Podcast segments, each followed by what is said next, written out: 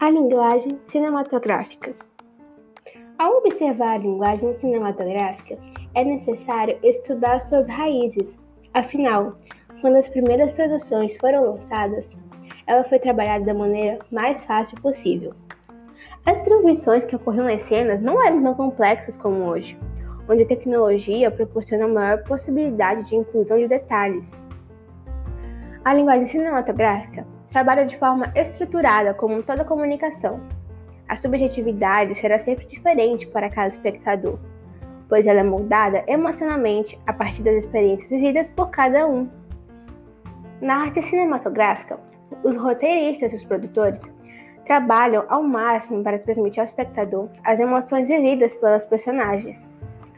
Analisando a série N with N um drama canadense baseado no romance de 1908, Anne of Green Gables, de Lucy Montgomery, e adaptada pela escritora e produtora Moira Welly Beckett, é possível refletir que a abertura da série inicia-se com a imagem de uma raposa, um animal solitário representando a protagonista, Anne, visto que a mesma não possui amigos e nem mesmo uma família no início da série, do seriado.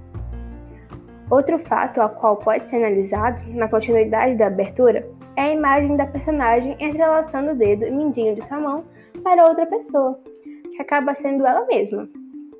Isso significa a relação de paz estabelecida com o seu eu interior, pois a personagem aprende a se amar e como aceitar o amor das outras personagens no decorrer da história.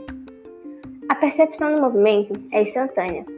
Nas cenas está relacionado ao movimento vivido pela personagem, é possível associar esse assunto à linguagem corporal, isto é, analisar se o movimento das personagens é mais agressivo ou delicado, qual a expressão facial que as mesmas assumem enquanto realizam o movimento e como as personagens de determinado ambiente se portam ao cenário vivido.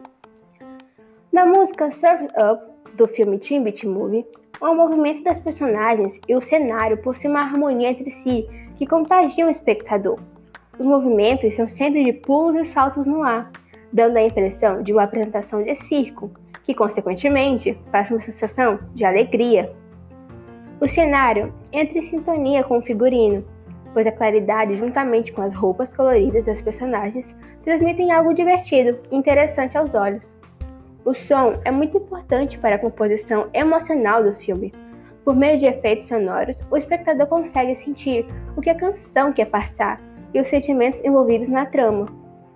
No filme da empresa Disney, Pocahontas, a protagonista indígena mostra a Joe Smith, seu futuro marido, por meio da música, o estilo de vida que ela leva. A música trouxe mais relevância a uma série de imagens consecutivas. Através do som, os produtores entrelaçaram o sentimento dos, espectadores do, com o ritmo da canção, e assim criou um sentimento que, em muitas pessoas, fica marcado para toda a vida.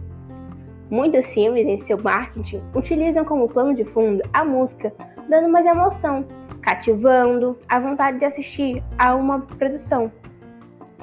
Portanto, são várias as estruturas que contribuem para uma produção cinematográfica, e com o passar dos anos, as produções passaram a entender melhor como trabalhar as emoções, os movimentos e o som